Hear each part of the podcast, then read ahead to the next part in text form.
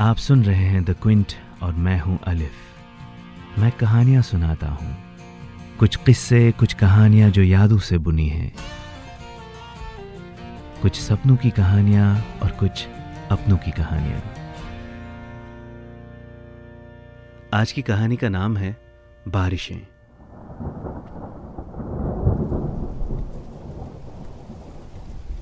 Vista business park के 25वें floor पर कांच की बनी एक लंबी सी विंडो पे इन पे बारिश की बूंदें गिरते हुए मोतियों जैसे लग रहे थे।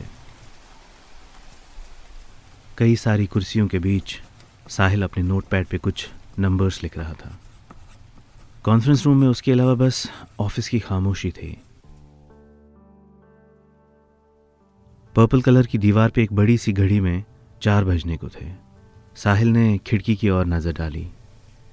बारिश ऐसी थी कि थमने का नाम ही नहीं ले रही थी। मुंबई की बारिशें एक बार बरसने पे आ जाएँ तो फिर रुकने का नाम नहीं लेती।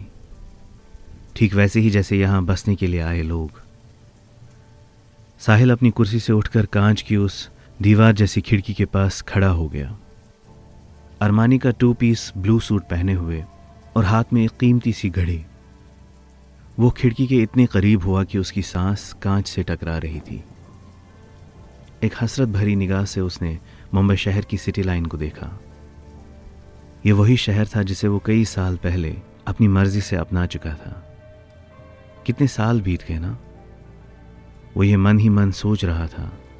वो पहला दिन जब वो मुंबई आया था। उस दिन भी बारिश बरस रही थी। साहिल रेलवे स्टेशन के बाहर ऑटो रिक्शा के इंतज़ार में खड़ा भीग रहा था। मुश्किल से एक टूटी हुई चाय की टपरी के शेड के नीचे। बैग बगल में दबाए हुए, जेब में पाँच हज़ार रुपये और दिल में पाँच हज़ार अरमान।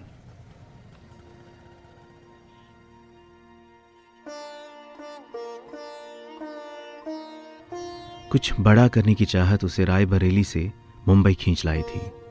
अपनी काबिलियत पे भरोसा था तो सक्सेस थोड़े सालों की स्ट्रगल के बाद कदम चूमने लगी। आखिर एक साधारण सेल्समैन से मल्टीनेशनल कंपनी का सेल्स हेड कोई सिर्फ़ किस्मत से तो नहीं बनता ना? इतने बड़े कॉन्फ्रेंस रूम में वो अकेला था, जबकि मुंबई आने के बाद पहले दो साल साहिल इतने ही बड़े हॉल में सात और लोगों के साथ रह रहा था। उस हॉल में इतने लोग रहते थे कि तीन हिस्सों में खुलने वाली खिड़की भी छोटी पड़ जाती थी। कांच पर दौड़ती बूंदे मानो वक्त के छोटे छोटे टुकड़े हों, जो साहिल अपनी उंगलियों से रोकना चाहता था। पर वो बूंदे कांच के बाहर थी और साहिल की उंगलियाँ कांच के अंदर, ठीक वक्त की तरह, इतने आसपास पर हाथ ना आए। वो अभी कांच की इस बड़ी सी दीवार में अपने अक्स को देख रहा था, जो धीरे धीरे से उसकी गर्म सांसों से धुंधला रहा था। एक पल के लिए मानो वो अपने आप को इस धुंधलाती दुनिया में खोज रहा था। जो तमन्नाएँ लेकर वो आया था, वो उसे मिल तो गई थी, पर कीमत बहुत ज़्यादा लग गई। वो अब खुद को ही खो चुका था। इस दुनिया की तो रीत ही है ना, कि हम बचपन से ही बच्चों को कंपेटिटर्स बनाते हैं। काबिल नहीं। हम उनको यही तस्वुर देते हैं कि ज़िंदगी एक रेस है, और रेस में सेकंड आने वालों को दुनिया याद नहीं रखती। हम दुनिया वाले ये भूल जाते हैं कि रेस में सब लोग फ़र्स्ट नहीं आ सकते। हर इंसान अपनी ज़िंदगी अपने तौर पे जीना चाहता है, पर मजबूरियाँ उसे किसी और की टर्म्स पे जीने पर आमादा कर देती है। साहिल अब उस मकाम पे था कि वो दुनिया की नज़रों में फ़र्स्ट आ गया, पर फ़र्स्ट आते आते वो अपने आप को ही भूल गया। रायबरेली से जो लड़का चला था वो धुंधले अक्स की तरह था। साहिल ने उंगली से उस शीशे पर एक क्वेश्चन मार्क बनाया और वहाँ से एक मीटिंग के लिए निकल गया। मीटिंग लेट इवनिंग की थी और तीन घंटे चलती रही। क्लाइंट्स को कन्विंस करना, उनकी एक्सपेक्टेशंस अपनी गुजारिशें हाँ हाँ ना ना, और फाइनली डील ब्रेक या डील मेक साहिल पिछले चार सालों से हर दिन यही ज़िंदगी गुजार रहा था। मीटिंग ख़त्म हो चुकी थी और साहिल अपने कैबिन से अपना ब्रीफ केस और सामान बटोर रहा था कि उसकी नज़र सामने रखी एक डायरी पे पड़ी। एक ब्लैक कलर की प्लानर्स डायरी थी। प्लानर्स डायरी का फंडा भी काफ़ी अजीब है। इस पर लोग अपनी ज़िंदगी के प्लान्स लिखते हैं। मानो आने वाला कल कोई मूवी सेट की तरह हो और वो उसका खाका खींच रहे हों। पर ज़िंदगी मोस्टली ऐसे प्लान्स के तहत नहीं चलती। उसने डायरी खोली तो उस पर सात पेजेस तक कुछ एडिशंस और सब्ट्रैक्शंस किए हुए थे। आठवें पेज पर सारे काट पीट के बाद टेन ईयर्स पर रेड कलर से मार्क किया हुआ लिखा था। साहिल ने उस लिखाई पर अपनी उंगलियाँ फेरी, जैसे वो एक कैदी हो और उसने अपनी रिहाई की तारीख लिखी हो। हसरत भरी नज़रों से कुछ लम्हों तक साहिल उसे देखता रहा और फिर डायरी बंद कर दी। उसने अपना ब्रीफ केस उठाया और वहाँ से चल पड़ा। बारिश अब थम चुकी थी। मुंबई शहर की शाम भीगी भीगी सी और हल्की हवा के साथ ठंडी लग रही थी। कार में बैठा साहिल सिग्नल पे इंतज़ार करते हुए गाड़ियों की हॉर्न के बीचों बीच रायबरेली के 24 बटा पाँच के चौराहे पर पहुँच चुका था। सावन के मौसम में वहाँ की शाम, गली मोहल्ले का शोर गुल नुक्कड़ पे बैठे लोगों की बातें, दीपक की अदरक वाली चाय और चाय की चुस्कियाँ लेते हुए सिगरेट के धुएँ में दोस्तों की हँसी, सब एक हसीन हॉलोग्राफ की तरह उसके सामने था। कहीं दूर से मानो किसी घर से बाजीगर फ़िल्म के गाने बज रहे हों। ऐसा लग रहा था कि जैसे ये सारे किरदार, ये सारे मंजर साहिल की तरफ़ देखकर उसे वापस बुला रहे हों। साहिल के चेहरे पर अब एक हल्की सी मुस्कुराहट और थोड़ी सी सैडनेस की एक मिक्स फीलिंग थी। मानो वो हाथ बढ़ाकर उस मंजर को पकड़ना चाह रहा था। पीछे से किसी गाड़ी वाले ने ज़ोर की हॉर्न बजाई और सिग्नल ग्रीन हो चुकी थी। साहिल आँखें मूंद कर फिर से ड्राइव करने लगा। कितना दूर निकल आया हूँ मैं, साहिल मन ही मन अपने आप से बातें कर रहा था। ये वही दुनिया थी जिसे वो कई साल पहले पीछे छोड़ आया था, एक नई दुनिया की तलाश में। अब जब नई दुनिया मिल रही थी तो दिल पुरानी दुनिया को याद कर रहा था। ज़िंदगी का वो मोड़ था जहाँ इंसान अपनी हसरतों और अपनी यादों के बीच खड़ा हो। उस मोड़ को तय करना बड़ा मुश्किल होता है।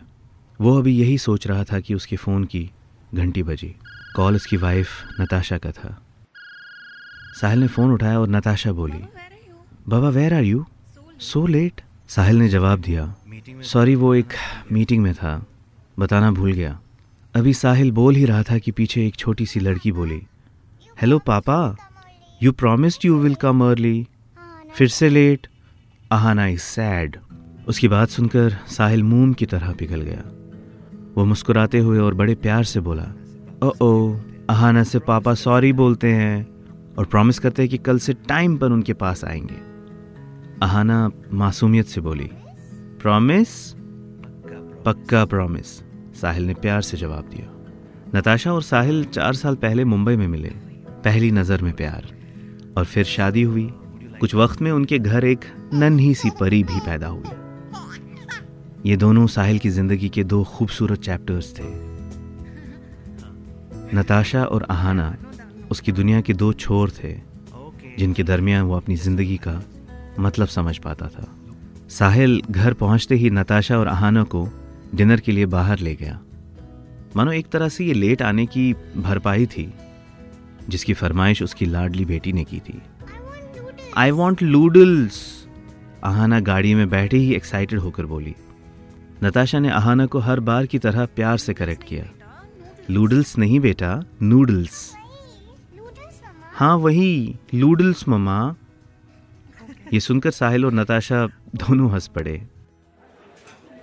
कुछ पलों में वो रेस्टोरेंट पहुंचकर खाना खाने ही लगे थे कि आहाना की नज़र सामने वाले टेबल पर बैठी फैमिली पर पड़ी। एक छोटे ऑलमोस्ट आहाना की ही एज के बच्चे को उसके दादाजी खाना खिला रहे थे और खिलाते खिलाते कहानी सुना रहे थे। दोनों हँसी खुशी से खाने की टेबल पर बाकी लोगों के साथ बैठे थे। आहाना ने उस टेबल से अपने टेबल पर नज़र दौड़ाई। उसके बहुत सारे डाउट्स और बहुत सारे क्वेश्चंस थे। वो अपने पापा से पूछना चाहती थी। अहाना ने फाइनली अपने पापा से पूछ ही लिया। पापा आई हैव अ क्वेश्चन साहिल ने खाते खाते जवाब दिया। यस बेटा व्हाट इज़ इट तो अहाना बोल पड़ी। सी यू आर माई पापा राइट तो साहिल बोला yes that is right but where is your papa ये सवाल सुनकर ही साहिल के चेहरे के एक्सप्रेशंस बदल गए। उसने धीरे से हाथ में उठाया हुआ फोक नीचे रखा और ज़िंदगी में पहली बार अपनी बेटी के सवाल का जवाब देने से कतरा रहा था। ये वही सवाल था जिससे साहिल पिछले सात सालों से भाग रहा था। पर इस सवाल ने साहिल का कभी पीछा नहीं छोड़ा। वो घर से अपनों से लड़ झगड़ के एक नई दुनिया बसाने आया था। फिर इतने सालों बाद भी न उसका दिल सुकून से था और ना ही ये सवाल हल हो पाया था। आखिरी बार घर के रास्ते पर वो सात साल पहले चला था। पापा से उस दिन बहुत बड़ी बहस हुई थी। दोनों लोग एक दूसरे की बात सुनने तक भी राज़ी नहीं थे।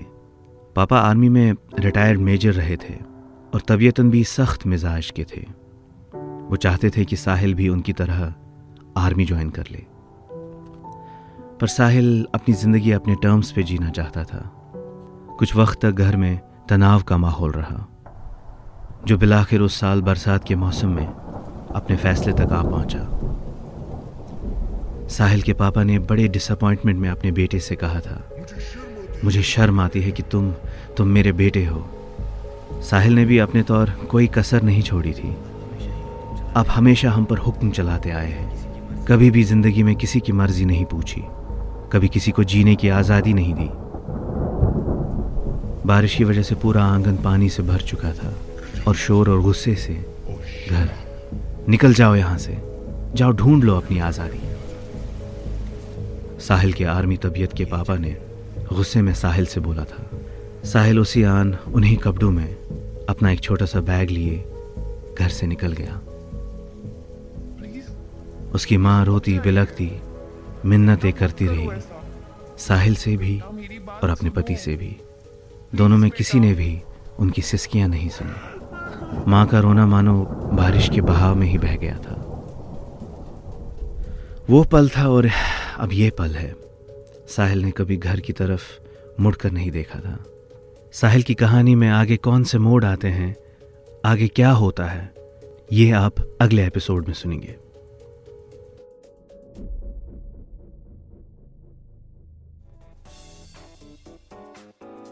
Thanks for listening. Log on to the Quince website and check out our other podcasts